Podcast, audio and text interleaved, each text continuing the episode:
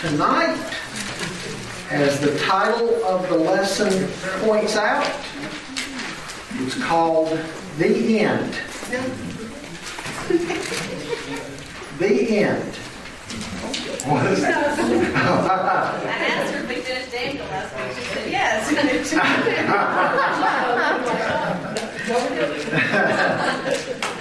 Lord willing, tonight we will. Daniel chapter twelve, the end.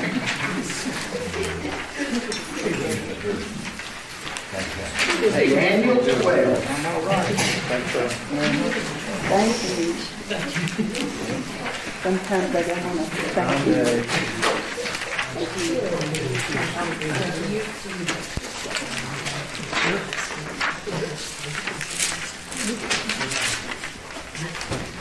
While they're passing those out, cut off those cell phones too, please. Thank you. Daniel twelve. You ready? You got it? At that time shall arise Michael, the great prince, who has charge of your people. And there shall be a time of trouble such as never has been since there was a nation till that time. But at that time your people shall be delivered, everyone whose name shall be found written in the book. And many of those who sleep in the dust of the earth shall awake, some to everlasting life, and some to shame and everlasting contempt. And those who are wise shall shine like the brightness of the sky above, and those who turn many to righteousness like the stars forever and ever. But you, Daniel, shut up the words and seal the book until the time of the end. Many shall run to and fro, and knowledge shall increase. Then I, Daniel, looked, and behold, two others stood, one on this bank of the stream, and one on that bank of the stream. And someone said to the man clothed in linen, who is above the waters of the stream, how long shall it be to the end of these wonders? And I heard the man clothed in linen, who was above the waters of the stream. He raised his right hand and his left hand toward heaven and swore by him who lives forever that it would be for a time, times, and half a time. And that when the shattering of the power of the holy people comes to an end, all these things would be finished. I heard, but I did not understand. Then I said, O my Lord, what shall be the outcome of these things? He said, Go your way, Daniel. For the words are shut up and sealed until the time of the end. Many shall purify themselves and make themselves white and be refined, but the wicked shall act wickedly. And none of the wicked shall understand, but those who are wise shall understand. And from that time that the regular burnt offering is taken away, and the abomination that makes desolate is set up, there shall be twelve ninety days. Blessed is he who waits and arrives at the thirteen thirty-five days. But go your way till the end, and you shall rest and shall stand in your allotted place at the end of the days. Folks, uh, tonight as we finish Daniel, the Lord willing, if our study has been for information's sake alone, then it's been a waste of time. Uh, my prayer is that you and I would really grab a hold of some of the overarching themes of the book of Daniel. And I've listed some of those for you on your study notes page. Uh, the sovereignty of God. You know, Paul assures us in Romans eight twenty-eight that all things work together for the good of those who love God and those who are called according to His purpose. God is sovereign. And we've seen in the book of Daniel how He raises up one king and nation and He puts down another. And how Daniel sees that this will continue until God finally smashes all the kingdoms of the earth and establishes His everlasting kingdom. And, you know, when we, when we realize that all of history is His story and it's in His hands, It ought to mean that Christians are some of the calmest people on the face of the earth. Because regardless of what goes on around us, we know who's in charge, right? Right. Amen. And so we, we shouldn't panic. We should be at peace. Um, doesn't mean that we always understand everything, but one day we will. Things will become clear. I think another overarching thing we see in the book of Daniel is the power of a surrendered life. We saw back in Daniel chapter one that Daniel purposed in his heart that he would not defile himself. And you, you get to the end of chapter one and you see how God was already blessing Daniel and his companions. And we were told at the end of chapter one how Daniel would remain there in the king's court all the way until the time that the Babylonians' power had ceased and, and Cyrus had come to the throne, the Persian ruler. So Daniel had an impact for God in high places, in powerful places. And God blessed him. That says something about the power of a life lived like Daniel, consecrated to God and surrendered to God. We see also the reality of prophecy in this book, that God sees all and knows all. Again, just as I said a moment ago, history is His story. And at times in the Bible, He gives us a glimpse of what is yet to come. And that's what He was doing for Daniel. You know, we've seen in the book of Daniel that the kingdoms of this world will become more and more powerful.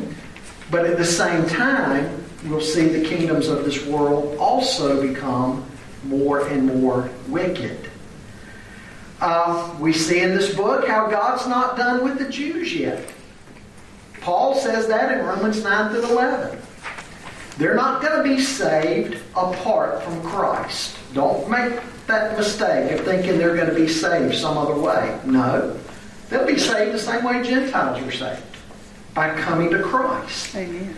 But God is, God is going to stir their hearts, and a complete number of them will be grafted back in. The olive tree in Romans eleven. They're the natural branches that were broken off, and you and I are the wild olive branch grafted in. And as Paul says, if God can do, graft in the wild olive branch, He can certainly take the natural one and graft it back in. And so the Bible points out that by the time of the end, a complete number of Jews will be saved. God's going to one day put down all wickedness, and He's going to establish His everlasting kingdom of righteousness and peace. So those are hopefully some of the very encouraging themes in the book of Daniel that we'll grab a hold of and we'll keep in our minds. Now, as we move into Daniel twelve, I want to remind you this is the conclusion of the long prophecy or vision that Daniel started receiving back in chapter ten. Chapters ten, eleven, and twelve make up that final vision. Remember chapter ten? Daniel was sorrowful. He was in prayer. And as a response to his prayer, he receives a vision of the glorified Christ. I can only imagine it'd be sort of like maybe what John saw in Revelation one of, of Christ and all of His glory. Daniel, of course, would have seen Christ pre-incarnate glory, whereas John sees post-incarnate glory. But he sees a, the vision of the glory of Christ.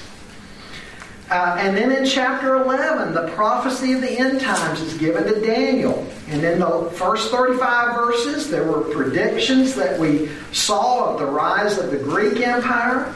And then predictions of all of the confrontations that would happen between Egypt, referred to as the southern kingdom, and Syria, that was referred to in chapter eleven as the northern kingdom. All the conflict between the two. And all of that now is history for us. Down through the first thirty-five verses of Daniel eleven, it's past history. And then beginning in verse thirty-six of chapter eleven, we saw what many believe not only to be fulfilled in Antiochus Epiphanes the fourth in one sixty-seven B C, but Antiochus is used in the book of Daniel too to give us a glimpse of what the final Antichrist is going to be like. Uh, so we see all of that in chapter eleven. And, and you know, just as the book of Revelation closes out with the doxology of praise to God, that's pretty much how the book of Daniel closes out too. It prays to God and how God's going to conclude everything. So in chapter twelve, this vision that started in chapter ten is going to be concluded. And that brings us to this final message tonight. You know, the Bible says when Jesus comes back for his church, it will be announced by the shout of the archangel and the trump of God. Paul says in First Thessalonians four sixteen, "For the Lord himself will descend from heaven with a shout, with the voice of an archangel, and with the trumpet of God, and the dead in Christ will rise first." We'll look at verse one. "At that time shall arise Michael, the great prince, who has charge of your people, and there shall be a time of trouble such as never has been since there was a nation till that time. But at that time your people shall be delivered, everyone whose name shall be found written in the book." This seems to be an archangel who watches over the Jews, possibly Michael. Uh, verse one also talks about this time of distress. You can read in Matthew twenty-four, Jesus' discussion that's referred to as the Olivet Discourse. And he's talking about this time of distress and how bad it's going to be. And Jesus said there'll be tribulation such as the world has never seen. We've always been in tribulation, uh, but it's going to kick into higher gear uh, near the end. And when's that time going to be exactly? God only knows. But in the midst of tribulation, there is great hope. God has reminded us so many times in the Bible that we are to be a people of hope. Amen. Folks, just read the concluding chapters of the book of Revelation, where John talks about what we have to look forward to. Uh, how when his kingdom comes in, we're, we're going to be with God forever in a place where there's no more death, no more suffering, no more distress, uh, no more pain, no more sorrows. And we're going to dwell with God, and he will dwell with us. It's no wonder that Paul said to Titus in Titus two thirteen that we're to be a people who are looking for our blessed hope, the glorious return of our great God and Savior, Jesus Christ. Amen. We're to comfort one another with this. We're to comfort the saints even who have lost loved ones, if their loved ones were believers. Paul said to the Thessalonians, "We grieve, but we don't grieve as those who have no hope." And so we are to comfort one another as believers that God has better things waiting for his children. Again, we are to be a people of hope. I love what Paul says about this in uh, Romans eight. Romans eight and uh, verse eighteen. He says, "I consider that the sufferings of this present time are not worth comparing with the glory that is to be revealed to us." Aren't you glad of that? The sufferings of this present time are not worth comparing with the glory that is to be revealed to us. And he goes on in that same chapter to say, if God be for us, who can be against us? And so again, we see all through the Bible and here in the book of Daniel that you and I as believers are to be a people of hope. We're to be a people of steadfast hope who endure to the end. Daniel is given some wonderful words of hope here concerning his people. Uh, he, he talks about uh, that even though his people are going to go through such difficult times of tribulation, uh, I want you to notice that he goes on to say, but at that time your people shall be delivered. Everyone whose name shall be found written in the book. Trouble ahead? Yes. Trouble ahead? Certainly. Difficult days? Yes. But hope for the people of God. There's deliverance. But again, this is for the people. This is a promise for the people of God. Not everybody can claim this. I want you to see, first of all, tonight, related to this, there is a book of life. He talks about that here in verse one. There is a book of life. Everyone whose name shall be found written in the book. Not everybody is going to be delivered, but those written in God's book, yes, they're going to be delivered. God will save a remnant, not only of Gentiles, but of Jews. The Jews who are that remnant, they will receive all of the promises of God that God made to them through Abraham and David. A complete number of them will come to saving faith in Christ. And where will their names be? In the book, recorded in the book. Now, folks, let's think about books a moment. You know, in the Bible, we see this mentioned several times. In the book of Malachi, what do we, what do we see mentioned there?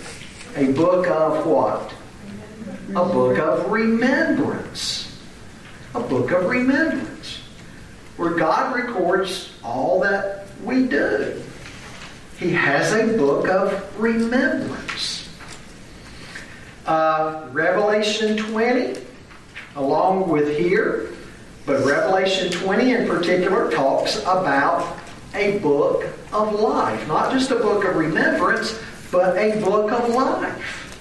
And if any, anyone's name's not found written in the book of life, John says in Revelation twenty, he shall be cast into the lake of fire.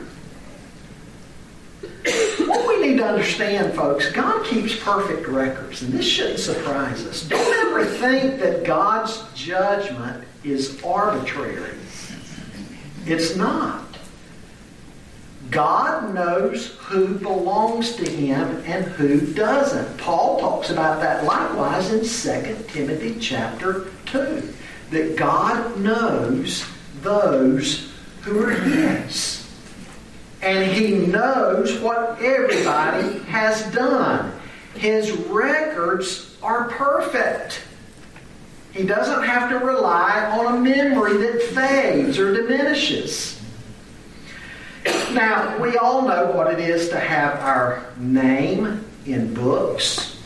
You know, if you're a member here, your name's on the church roll. You're on your Sunday school roll. Maybe you went through school and you were on the honor roll. In the city and county, our names are on what? The tax rolls, yes. But there's really only one book that truly matters, ultimately. And that's God's book. As Jesus said in Luke ten twenty, nevertheless, do not rejoice in this. You remember what he's referring to there? He sent, he sent the seventy out, and they came back rejoicing how even uh, the evil spirits were subject to them. And Jesus said, don't rejoice in this, that the spirits are subject to you, but rather rejoice because your names are written in heaven. That's something to rejoice about. Because if your name is not in God's book of life, what's your destiny? The lake of fire. So our main concern ought to be being in God's book of life. That's our main concern. Uh, church roll, in and of itself, won't cut it. You know, some are C E Os, right? Christmas and Easter only. Some are F B P Os, for burial purposes only, because that's the only time they'll ever show up at a church. We need to remember what Jesus said in Matthew seven. He said, a good tree cannot bear bad fruit, nor can a bad tree bear good fruit. Every tree that does not bear good fruit is cut down and thrown into the fire. Therefore, by their fruits you will know them. Not everyone who says to me, Lord, Lord, shall enter the kingdom of heaven, but he who does the will of my Father in heaven. Many will say to me in that day, Lord, Lord, have we not prophesied in your name, cast out demons in your name, and done many wonders in your name? And then I'll declare to them, I never knew you. Depart from me, you who practice lawlessness. Have you been born again? Have you been converted? Born again from above, born of the Spirit, as Jesus said to Nicodemus in John chapter three. Ultimately, that's, that's all that really matters, ultimately. I want you to see, secondly, there are two distinct kinds of future resurrections. Look at verse two. Many of those who sleep in the dust of the earth shall awake, some to everlasting life, and some to shame and everlasting contempt. And that's exactly what Jesus said in John chapter five. Listen to what Jesus said in John chapter five. He says, truly, truly, I say to you, an hour is coming and is now here when the dead will hear the voice of the Son of God, and those who hear will live. For as the Father has life in himself, so he has granted the Son also to have life in himself, and he has given him authority to execute judgment, because he is the Son of Man. Do not marvel at this, for an hour is coming when all who are in the tombs will hear his voice and come out. Those who have done good to the resurrection of life, and those who have done evil to the resurrection of judgment. Remember the parable of the dragnet? Jesus said, in that net's collected all kinds of fish. It's pulled up on the shore and separation is made. Uh, the clean and the unclean fish. And he gave that as an illustration of how that final judgment, resurrection and judgment, is going to be. A separation. A separation. Folks, the Bible does not teach universalism. Universalism, you know, states that everybody somehow is going to make it to heaven. One branch of universalism says, oh, we'll get there on separate paths. You just need to be true to your path. You need to be sincere. Another branch of universalism says that, true, we only get there through Jesus, but his death on the cross applies to everybody, whether they ever acknowledge him or not. The Bible never teaches that. Jesus never taught that. He spoke of a broad path to destruction and narrow path to eternal life. The first brand of universalism, if, if it were correct that all paths would be e- equal, then the greatest tragedy in the world was the cross of Christ. Because he died for no reason. If he didn't really have to die, if there were other ways. In fact, the incarnation itself would have been unnecessary too. He wouldn't have even needed to come. But of course, Bible-believing Christians don't believe everybody's going to make it heaven. We don't believe there are multiple paths of salvation. Jesus said, I'm the way, the truth, and the life. No man comes to the Father but by me. We don't even believe that second brand of universalism. If we did, then why even do missions? If everybody is saved through Jesus, whether or not they come to Jesus or not, why do missions? Why all the incentives and commands in the Bible to be about the Great Commission? Why do missions? Why share the gospel? If Jesus' death, what he did there on the cross, applies to everybody, hey, just live and let live. Right? You know, Jesus told a parable in Luke sixteen about a man who died and went to torment.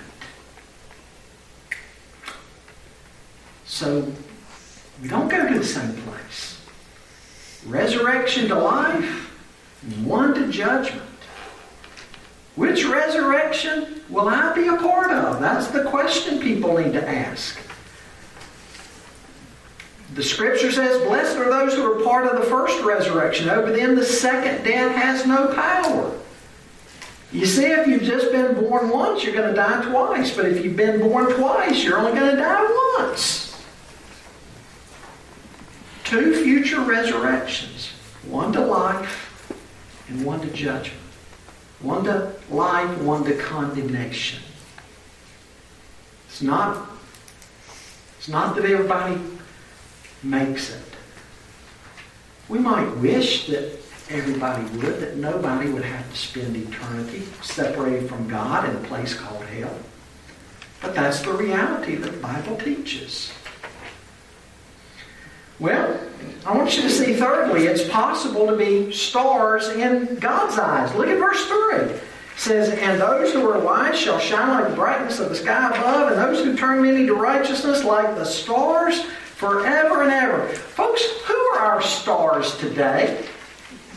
Well, you know, in Hollywood, or not just Hollywood, pop celebrities, some are actors and actresses, some are singers or musicians or producers, some are business people, some, I'm not sure who they are. But, I mean, you got names like what, Tom Cruise and Adam Sandler and Rihanna, am I saying that right? Adele, Justin Bieber, Taylor Swift, Elon Musk, Kevin Costner, Kylie Jenner, Kevin Hart, Lady Gaga, Dwayne Johnson. Uh, all just a sampling of the stars of today, you know, that everybody wants to follow them and keep abreast what they're doing all the time. I don't know why, but there are some people who want to know what these stars and celebrities are doing all the time. And then who's going to make the cover of Time's Person of the Year? Though that's kind of gotten wacky lately, hasn't it? But you know what? There's a different kind of star that matters to us.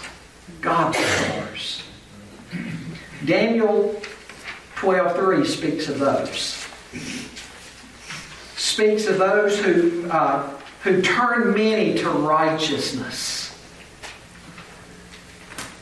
Philippians two, Paul says, do all things without complaining and disputing, that you may become blameless and harmless, children of God without fault in the midst of a crooked and, crooked and perverse generation, among whom you shine as lights in the world, holding fast the word of life, so that I may rejoice in the day of Christ, that I have not run in vain or labored in vain.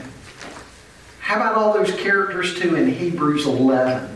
The roll call of faith. People like Abraham and Sarah and Moses and Joshua and Gideon and Rahab. Yes, Rahab. Mm-hmm. Samson. Yes, Samson, too. All those people who are listed in Hebrews eleven. How can we be God's stars? Live by faith. Serve Him. Whether you teach in Sunday school, whether you're witnessing to your kids and grandkids, whether you're starting a Bible study somewhere, whether you're witnessing to your co-workers, whether you're a, a prayer warrior, simply serving the Lord in whatever capacity He's called you to do, and you're faithful to that. Folks, that's who God's looking for. Stars are visible when it's dark, right? Again, what Paul's saying in Philippians two, among whom you shine as lights in the world, the darkness of the world. Stars are visible when it's dark. Stars are modest, too. You don't have to carry a ten-pound black Bible around, right? Stars give direction. Stars in the sky. Sailors navigate by. Well, stars in God's kingdom, our lives ought to be like a compass pointing people to Christ. Second Peter three says the stars in the heavens will burn out one day, but God's stars will shine forever. Do you shine as one of God's stars? Then fourthly, I want you to see characteristics of the last days. Look at verse four. But you, Daniel, shut up the words and seal the book until the time of the end. Many shall run to and fro, and knowledge shall increase. People wonder what all's wrapped up in these words here. It could signify a restlessness. We see that today. Or, you know, talking about running to and fro could could be talking about how, how transportation's going to be. From Daniel's point of view, how transportation in the future, near the end of time, would be. You know, Isaac Newton, the father of modern physics, he was a Christian in sixteen eighty when Isaac Newton read Daniel twelve. He said that he believed it referred to men traveling from country to country in an unprecedented manner. He said that there'd be inventions that would allow men to travel quickly, possibly even going as fast as fifty miles an hour. Some years later, the French atheist Voltaire read Newton's words and said, "See what a fool Christianity turns a person into. Has Newton forgotten that if a man would travel at such speeds as he suggests, why, he'd be suffocated. His heart would stop." fifty miles an hour, heart would stop. Who was right, Voltaire the atheist or Newton? Today, men and women can get on the space shuttle and go almost eighteen thousand miles an hour. eighteen thousand miles an hour. Wow. You can leave here tonight. If your if your flight is not canceled or delayed, you can leave here tonight and be in Los Angeles probably by midnight or close to it. You can take off from New York City and fly to Paris, as we'll have mission groups doing in June. Uh, from New York City to Paris, seven and a half hours. Who would have thought of such as this? And then look at information. You know, um, the industrial age revolutionized the world, and that's what the information age is doing today. Think about computers and all the technology today. Entire library, massive libraries on little flash drives. On the internet, you know, you can Google or Bing or whatever search engine you want to use. Search out all kinds of information. It's been said from Jesus to seventeen hundred, from the time of Jesus to seventeen hundred, knowledge doubled. From seventeen hundred to nineteen hundred, it doubled again. From nineteen hundred to nineteen fifty, it doubled again. From nineteen fifty to nineteen seventy, it doubled again. And now it's said to double every two years at most. Of course, now they're warning of what? A I, artificial intelligence. Who knows where that's going? You know, you can create an account on Chat uh, G P T and it can write your college term paper for you in just a few seconds. Now, I'm not advocating that anybody do stuff like that. But I'm serious. On, on, on that website, Chat G P T, you can, you can type in something for it to do for you.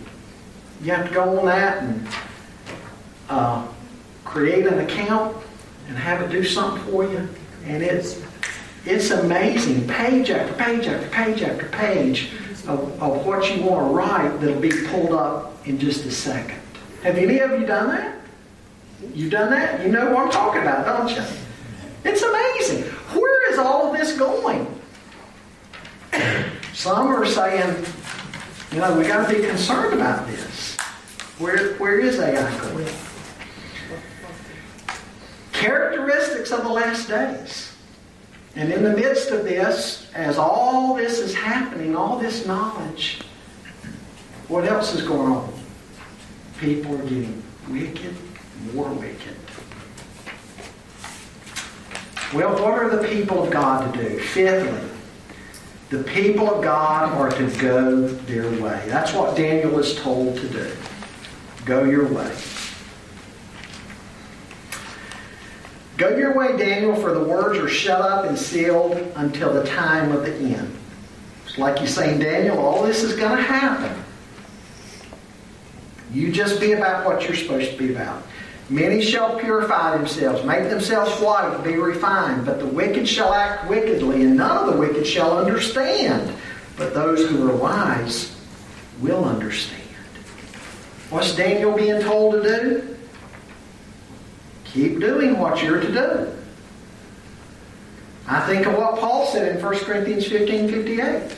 Be steadfast, immovable, always abounding in the work of the Lord, knowing that your labor in the Lord is not in vain. Understand the times, verse ten. Understand the times. And then in verse twelve, understand your reward. Understand your reward. Daniel is being told all of this. What's the twelve ninety days mean? And then the thirteen thirty-five days? That seems strange. Scholars, there's all kinds of opinions on that. But notice that the thirteen thirty-five is longer. The, the time of trouble, the twelve ninety days. But he says, blessed is he who waits and arrives at the thirteen thirty-five days. In other words, blessed is the one who makes it through and beyond those days of trouble. Don't quit. Don't give up. Don't abandon your faith. In the twelve ninety days, hang in there. Through it all, through the time of trouble, and beyond, come out the other side. It's kind of like a dog I read about in Saint Louis, Missouri. We just came from that area.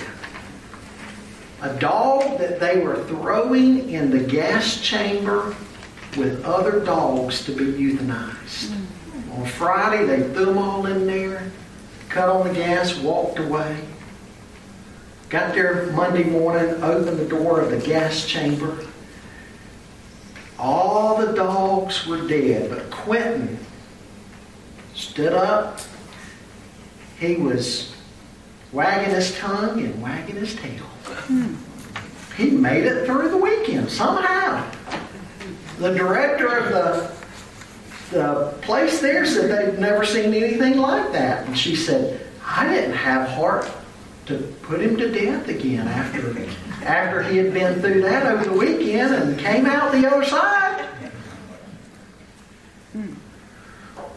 Make it through to the other side. Beyond the twelve ninety days of trouble. What is it? Nothing. Okay. Make it through the time of trouble. Come out the other side. Endure. Hupomeno. You what? Hupomeno. Hupomeno. That's, That's right. That's my favorite Greek word. Amen. To bear, bear up under bear trials up and tribulations under... in a God-honoring way. Amen. The word for patience that literally means to bear up under a load. Hupomeno. Yep. And you know, that's a good word for us. And so there's some lessons here. Lesson number one, be about God's business, which is the Great Commission. I mention Acts one eight here because the disciples, what did they want to know from Jesus? What we would want to know is we're going through the book of Daniel. Lord, when's this going to be? When's that going to be? When's this going to be? When's your kingdom going to be restored? Remember, they were asking questions like that. And Jesus told them in Acts one eight, essentially paraphrased, don't worry about that, guys. But you shall be witnesses. Witnesses unto me in Jerusalem, Judea, Samaria, to the uttermost ends of the earth. He said, don't worry about what's in the Father's hands. He's got it in control. He's got the world in control. And yes, God's people are going to go through tough times, trials and tribulations. Some will die for their faith. But where does your head need to be and my head need to be? Where's our focus need to be? On His commission. Second Peter three eighteen reminds us that we're to grow in the grace and knowledge of the Lord. And you got a purpose to do that. Growing in the grace and knowledge of the Lord. Folks, that's not going to just happen by accident in your Christian life and my Christian life. If you want to grow in the grace and knowledge of the Lord, you got a purpose to grow and you got to take steps to grow. And then Romans twelve, one and two. Live your life as a living sacrifice to God. Refusing to conform to the world, but being transformed by the renewing of your mind. I think that's some good closeout lessons for us in the book of Daniel. Because again, all kinds of questions remain about the timing of things. Right? But God's got it. We need to be about His commission. We need to be about growing in the grace and knowledge of the Lord and living our lives as a living sacrifice. And it's interesting that that's basically, in the final analysis, what Daniel is told to do here. Daniel wants to know more. And he, the angel basically says, Daniel, go your way. And, and here's what you're to be about. So, I want to close out the book of Daniel that way. Whatever questions remain, that's fine. I've not answered all your questions. But if we remember the things I said at first tonight, the overarching themes, and we remember these lessons, that's what we need to take away from the book of Daniel. Amen? Amen. Any comments? Uh, years ago, we went to a, uh, I think it was a Friends of Israel or, or Jews for Jesus dinner in Smithville, New Jersey. And one thing that sticks in my mind, uh, an, excited, an excited Jewish Christian, he uh, he says, turn in your Bibles to Romans chapter uh, nine, I believe. And uh, we're going to go through uh, nine, chapter nine through eleven, maybe twelve, you know. nine through eleven. And we're looking at the guy, and he didn't even have a Bible. And he said, well, I'll be, we'll be taking out of the uh, King James Bible. So everybody had a Bible at that time, pretty much. And he goes to Romans chapter nine, and he gets it word for word, everything. He's just saying it, but he's saying it with passion, and he's actually almost acting out the excitement that he sees as a as a Jewish man uh, going to the end of time there. It was really neat. I didn't know what I had to eat that night, but I do remember his excitement. And how he used Scripture. Yeah.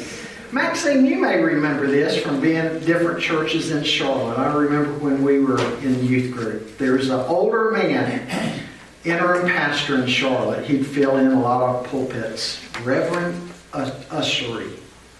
You remember Reverend Ushery? It said that he he basically had the Bible, the whole Bible, memorized. So, you know, he'd stand out from the pulpit and say, hey, turn in your Bibles to yeah. Jeremiah chapter twenty-two. And we're going to read tonight from twenty-two to chapter twenty-two to twenty-four, and he would just start doing it. He'd start reading. And he wouldn't even be reading from a Bible. You remember, did, did you, you knew him, Joyce? I didn't know him, but I've heard him speak. Okay. You remember? L D Ushery. L D Ushery. Yep. Knew the Scripture like that. That's amazing. I've always had a good memory, not that kind of memory. Wow, that's, that's amazing.